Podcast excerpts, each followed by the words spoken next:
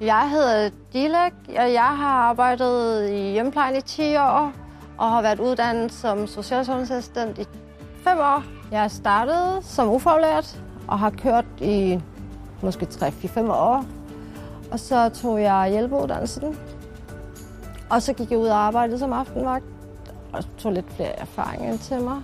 Og så tror jeg, ind og tog assistentuddannelsen. Det er på hjemmeplejen. Hej. Hej. Fordi jeg elsker at arbejde med mennesker. Jeg elsker at se dem glade. Jeg elsker at gøre noget for dem. Den er... Den er øm. Ja, det er den.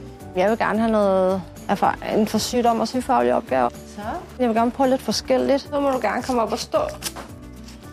Ja, mor.